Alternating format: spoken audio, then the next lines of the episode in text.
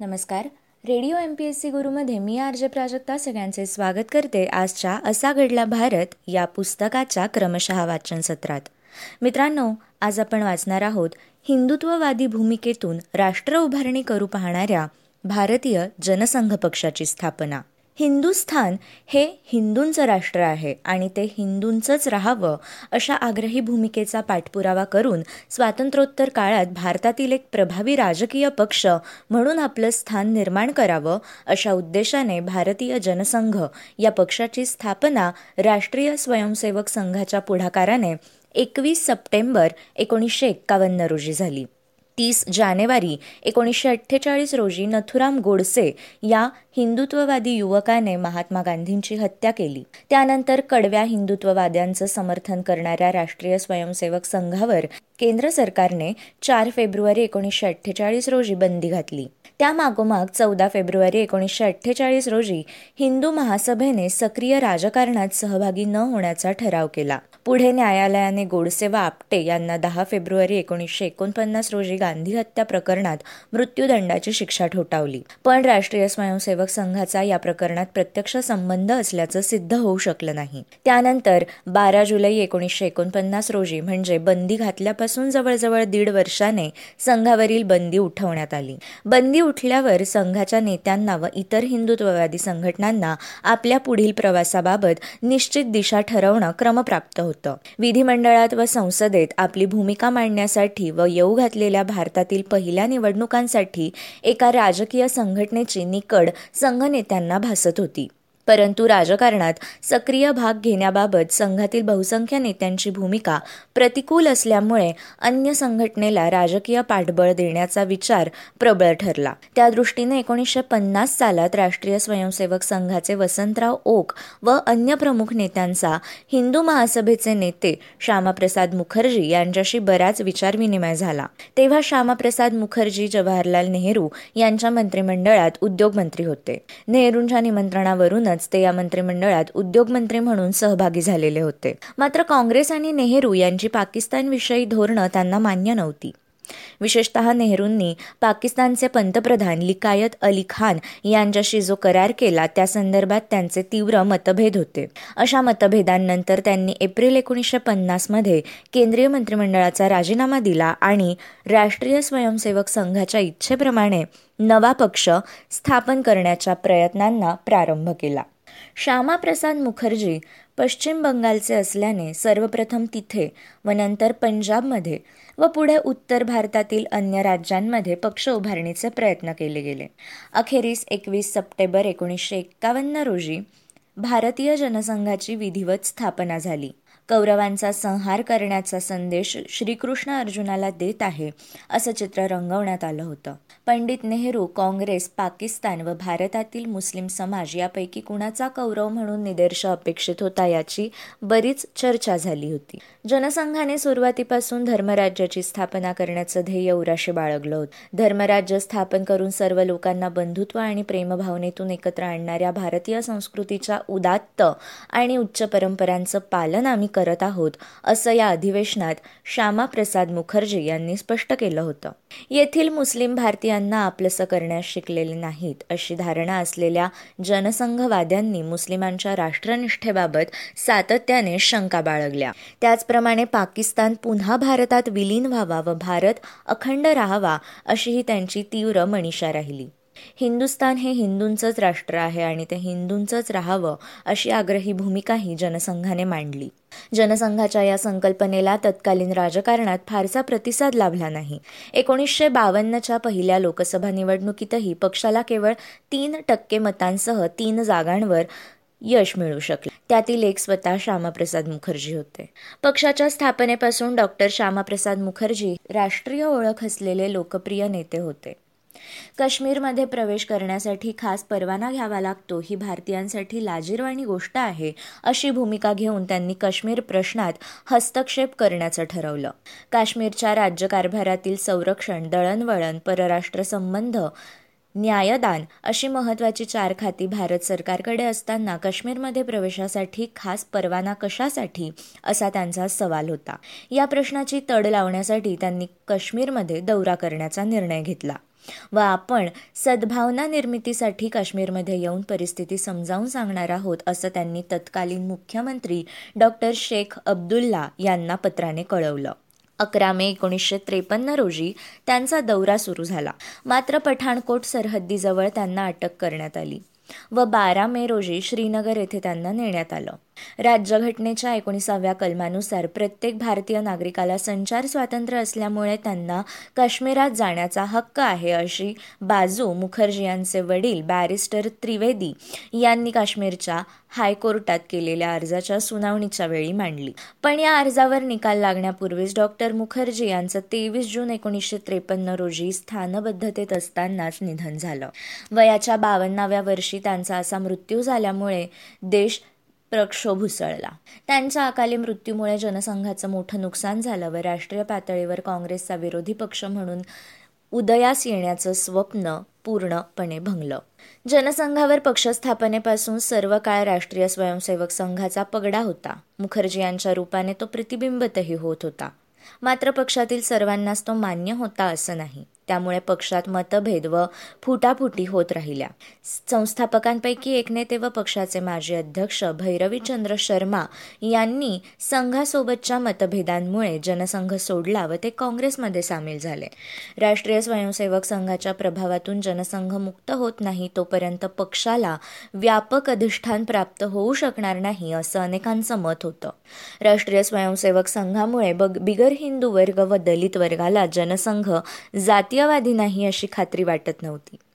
याची जाणीव होऊन पंडित दीनदयाळ उपाध्याय यांनी पक्षाच्या कालिकत येथील अधिवेशनात एकोणीसशे अडुसष्ट साली अनेक सुधारणांचा प्रस्ताव मांडला.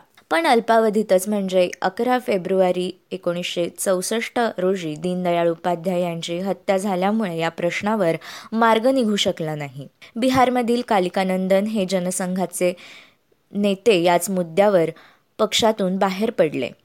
व त्यांनी राष्ट्रीय जनसंघ नावाच्या पक्षाची स्वतंत्र स्थापना केली.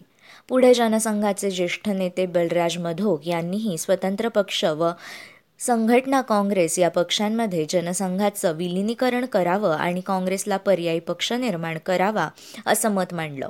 परिणामी पक्षशिस्तीचा भंग केल्याच्या आरोपावरून त्यांना पक्षातून काढून टाकण्यात आलं. पुढे त्यांनी राष्ट्रीय लोकतांत्रिक संघ या पक्षाची स्थापना केली. संघाच्या नियंत्रणामुळे पक्षाची हानी झाली आहे असं मत ते मांडत. एकोणीसशे चौऱ्याहत्तरमध्ये जयप्रकाश नारायण यांनी संपूर्ण क्रांती आंदोलन सुरू केल्यानंतर जनसंघाने त्यांना पाठिंबा दिला. आणीबाणीच्या विरोधातील लढ्यातही जनसंघ उतरला. अखेरीस एकोणीसशे सत्त्याहत्तरमध्ये जनसंघाचं जनता पक्षात विलिनीकरण झालं पण पुढे. एकोणीसशे एकोणऐंशीमध्ये जनता पक्षाचं विघटन झाल्यानंतर एकोणीसशे ऐंशीमध्ये भारतीय जनता पक्ष या नावाने जनसंघाचं पुनरुज्जीवन झालं. यानंतर आपण वाचणार आहोत निजामशाही व सरंजामशाही व्यवस्थेला आव्हान देऊ पाहणारा तेलंगणातील शेतकऱ्यांचा मुक्तीलढा संपुष्टात.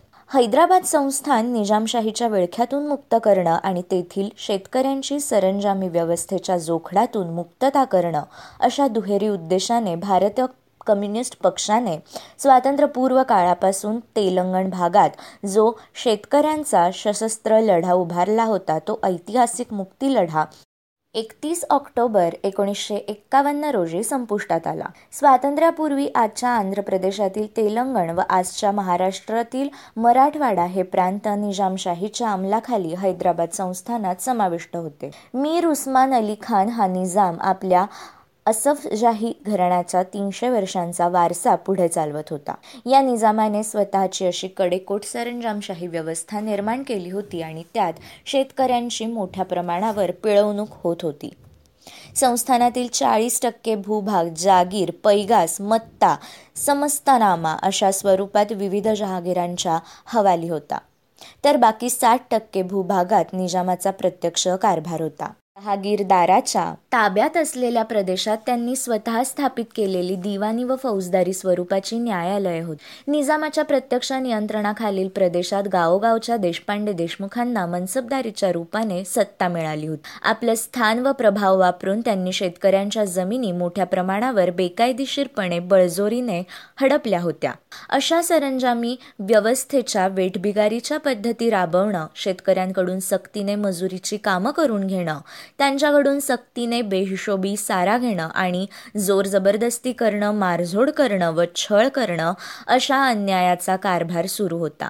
मध्यम आणि अल्पभूधारक शेतकऱ्यांना साव सावकारांकडे जमीन गहाण ठेवून व भरमसाठ व्याजाने कर्ज घ्यावं लागत असे. या कर्जाची परतफेड वेळोवेळ करणं जमलं नाही तर आपोआपच त्यांच्या जमिनी जप्त होऊन शेतकरी भूमिहीन बनत. या साऱ्या जुलमी राजवटी विरुद्ध एकोणीसशे चौवेचाळीसपासून भारतीय कम्युनिस्ट पक्षानं आपली भूमिकद कार्य सुरू केलं.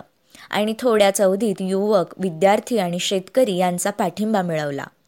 चार जुलै एकोणीसशे शेहेचाळीस रोजी वारंगल जिल्ह्यातील केंदीवेंडी गावातल्या एका घटनेने संघर्षाची पहिली ठिणगी पडली. डोड्डी कोमरय्या व मलैया या स्थानिक नेत्यांनी विष्णू रामचंद्र रेड्डी या जमीनदाराच्या अन्यायाविरुद्ध शेतमजूर व भूमिहीनांचा एक मोर्चा काढला होता. या मोर्चावर रेड्डींच्या गुंडांनी बेछूट गोळीबार केला व त्यात हे नेते मृत्युमुखी पडले. या घटनेनंतर जनक्षोभ उसळला आणि कम्युनिस्ट पक्षाचा प्रभाव वाढत गेला.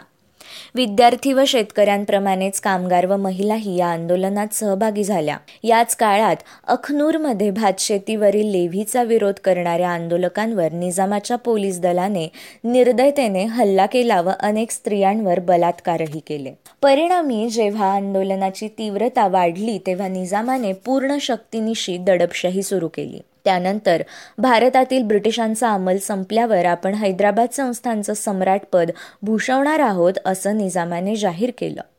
आणि हैदराबाद संस्थानातील असंतोषात भरच पडली व त्याचा उपयोग कम्युनिस्ट पक्षाच्या नेत्यांनी करून घेतला. त्यांनी ग्रामसमित्या व स्थानिक दल स्थापन करून जमीनदारांच्या गुंडांचा व निजामाच्या पोलीस दलाचा सशस्त्र प्रतिकार करण्यासाठी शेतकऱ्यांना संघटित केलं.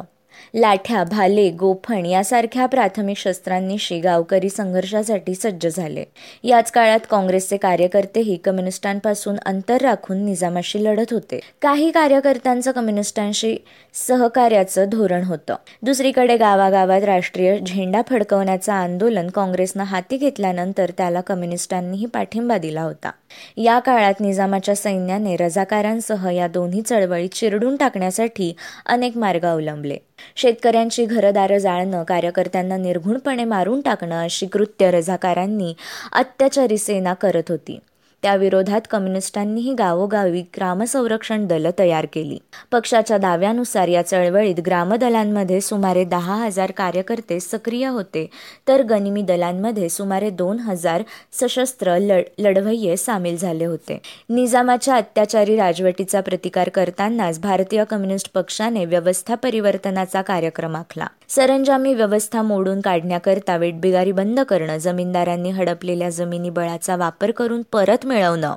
जमिनी संदर्भातील दप्तरबंद कागदपत्रांची व कर्जासंबंधातील कागदपत्रांची होळी करणं ताब्यात घेतलेल्या जमिनींची गाव समित्यांद्वारे अल्पभूधारक व भूमिहीनांमध्ये पुनर्वाटप करणं असा व्यापक कार्यक्रम त्यांनी हातात घेतला.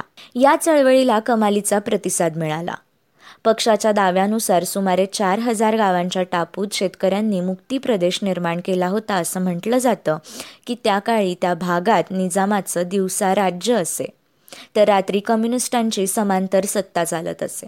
हा लढा सुरू असतानाच निजामाच्या देशविरोधी कारवाया वाढू लागल्यानंतर केंद्र सरकारने सैन्य कारवाई करण्याचा निर्णय घेतला. आणि सतरा सप्टेंबर एकोणीसशे अठ्ठेचाळीस रोजी निजामाला शरणागती पत्करायला भाग पाडलं.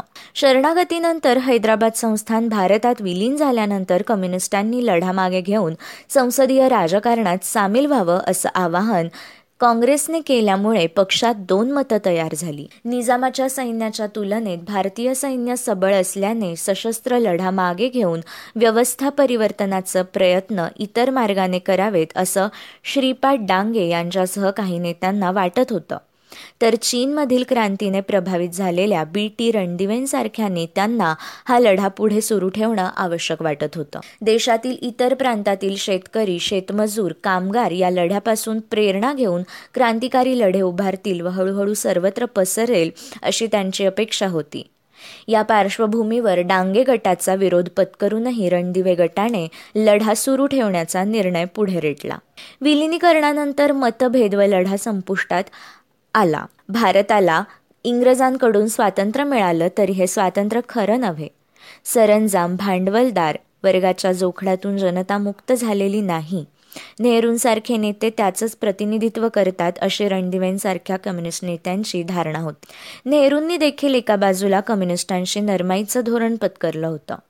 तर दुसरीकडे मात्र सशस्त्र लढ्यावर सुरक्षा यंत्रणेकरवी कठोर कारवाई करण्याचं तंत्र अवलंबलं होतं. कम्युनिस्ट कार्यकर्त्यांनी गनिमी युद्धतंत्राचा अवलंब केल्यामुळे व जंगल भागात आश्रय घेऊन स्वतःचा बचाव करण्याची नीती अवलंबल्यामुळे त्यांच्या कारवाया मोडून काढणं पोलिसांना सहजी शक्य होत नव्हतं.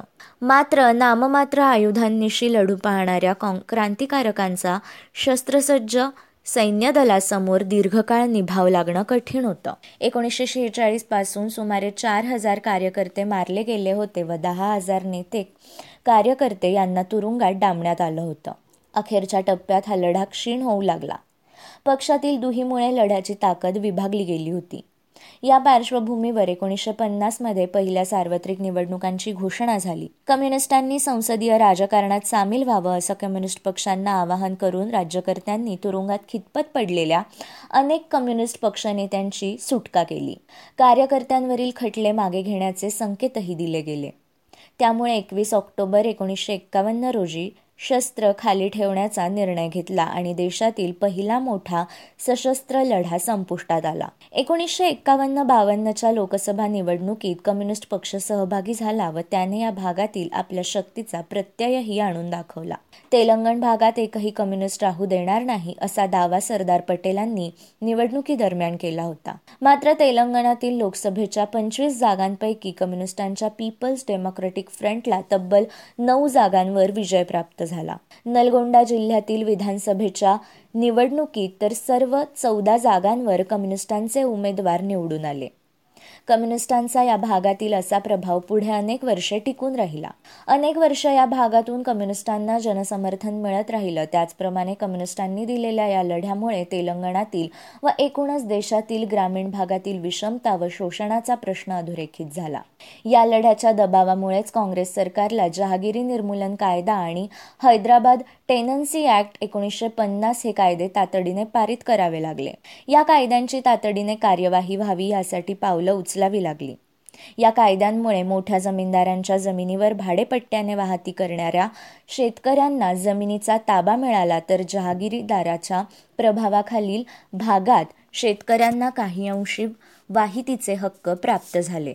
पुढे या कायद्यातील पळवाटांचा वापर करून बऱ्याच जमीनदारांनी पुन्हा आपल्या जमिनीवर ताबा मिळवण्यात यश मिळवलं. तरीही वेठबिगारीसारख्या प्रथांना या भागात मोठ्या प्रमाणावर पायबंद बसला. ही या चळवळीची किमान उपलब्ध म्हणावी लागेल.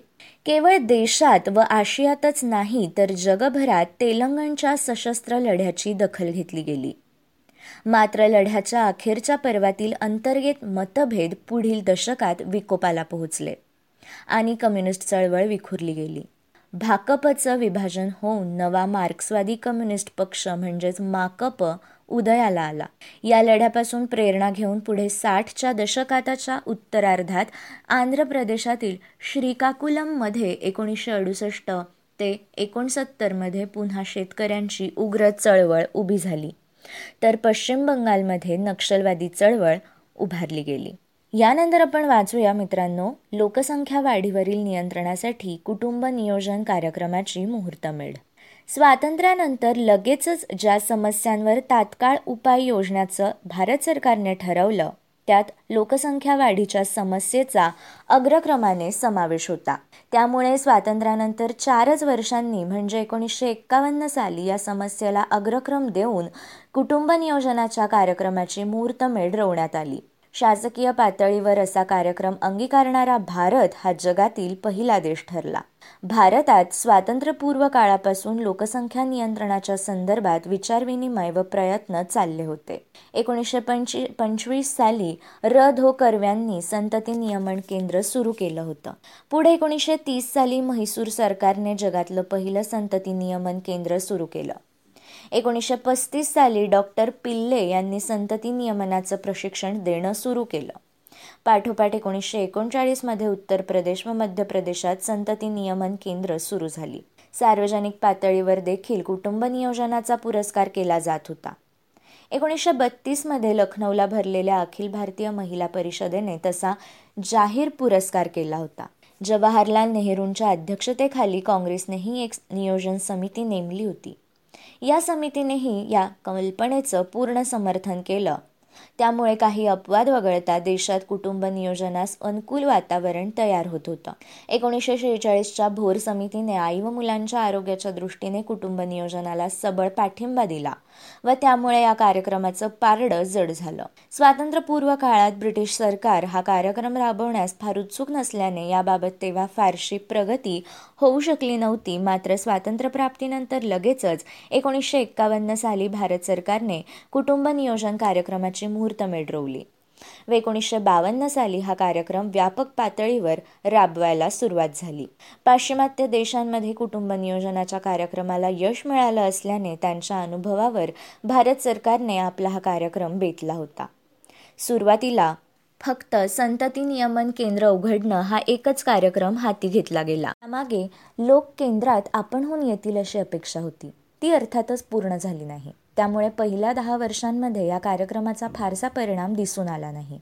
पुढे एकोणीसशे त्रेसष्टमध्ये लेफ्टनंट कर्नल रैना यांनी कुटुंब नियोजनासंदर्भात एक अहवाल सादर केला. तेव्हापासून या कार्यक्रमाला नवी दिशा लाभली.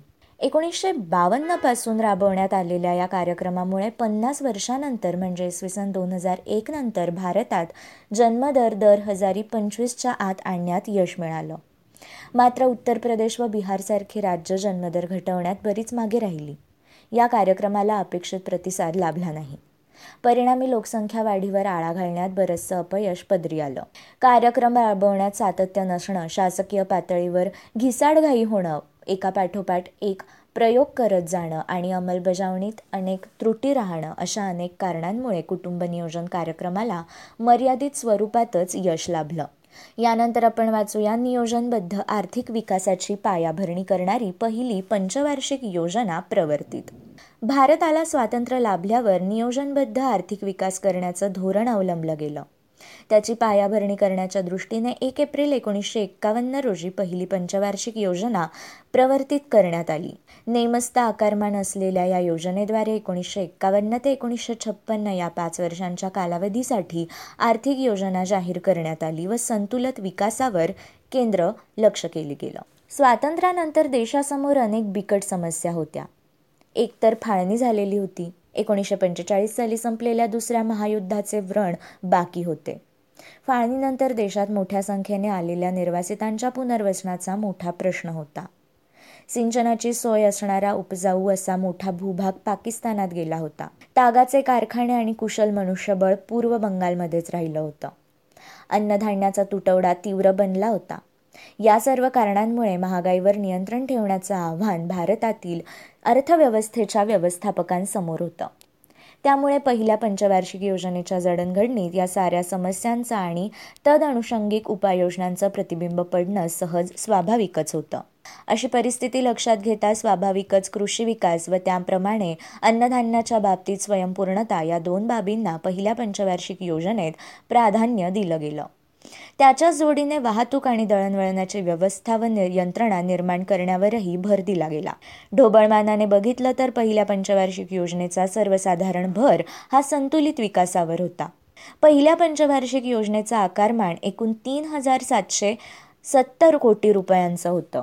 यातील सरकारी खर्चाचा वाटा सात हजार सात कोटी रुपयांचा होता. तर खासगी क्षेत्राचा सहभाग अठराशे कोटी रुपयांचा धरण्यात आला होता. या योजनेअंतर्गत एकूण खर्चातील सरकारी आणि खासगी क्षेत्राचा वाटा टक्केवारीच्या भाषेत अनुक्रमे त्रेपन्न आणि त्रेचाळीस असा होता. योजनेच्या कालावधीत सरकारी खर्चाचं प्रस्तावित आकारमान दोन हजार सत्तर कोटी रुपयांचं असलं तरी प्रत्यक्षात खर्च एकोणीसशे साठ कोटींचा झाला. सरकारी खर्चाचा सुमारे एक तृतीयांश वाटा शेतकरी आणि सिंचनाकडे वळवलेला होता. वाहतूक आणि दळणवळणासाठी एकूण खर्चाच्या सत्तावीस टक्के रक्कम देण्यात आली होती. तर शिक्षण आरोग्य आदी सामाजिक सेवांकडे सरकारी खर्चाचा बावीस टक्के वाटा वळवण्यात आला होता.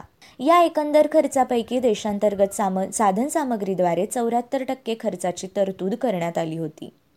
तर परकीय साधन सामग्रीचा वाटा नऊ टक्क्यांचा होता. उर्वरित निधी तुटीच्या अर्थ भरण्याद्वारे उभारण्यात आला. स्वतंत्र भारताचा नियोजनबद्ध विकासाचा हा पहिलाच प्रयत्न असूनही पहिल्या योजनेतील बहुतांश उद्दिष्ट एकोणीसशे छप्पन्नपर्यंत साध्य करण्यात भारताला यश लाभलं. त्यात या काळात अनुकूल हवामानाची साथ लाभल्याने शेती उत्पादनासंदर्भातील विविध उद्दिष्टांची पूर्तता झाली. अन्नधान्य उत्पन्नाची परिस्थिती सुधारल्याने पुरवठ्याच्या आघाडीवरील चित्रही समाधानकारक राहिलं. परिणामी अर्थव्यवस्थेतील सर्वसाधारण किंमत पातळीचा कलही उतरताच राहिला. पावसाने साथ दिल्याने अन्नधान्य उत्पादनाच्या बाबतीत स्वयंपूर्ण होण्याचं ध्येय गाठलं गेलं. फाळणीनंतर देशात आलेल्या निर्वासितांचं पुनर्वसन योजनेच्या कार्यकालात बहुतांशी पूर्णत्वास नेण्याचं काम लाभलं. एकंदरीने विचार करता संतुलित विकासावर लक्ष केंद्रित करणाऱ्या आणि नेमस्त आकारमान असणाऱ्या या पहिल्या वहिल्याच पंचवार्षिक योजनेची सांगता समाधानकारक झाली. मित्रांनो असा घडला भारत या पुस्तकाच्या क्रमशः वाचन सत्रात. मी आर जे प्राजक्ता तुमच्या सगळ्यांची आज रजा घेते. मित्रांनो अशाच माहितीपूर्ण आणि अभ्यासपूर्ण सत्रांसाठी तुम्ही ऐकत रहा radio M P S C Guru spreading the knowledge powered by spectrum academy उद्या पुन्हा भेटूया असा घडला भारत या पुस्तकाच्या क्रमशः वाचन सत्रात. तोपर्यंत धन्यवाद.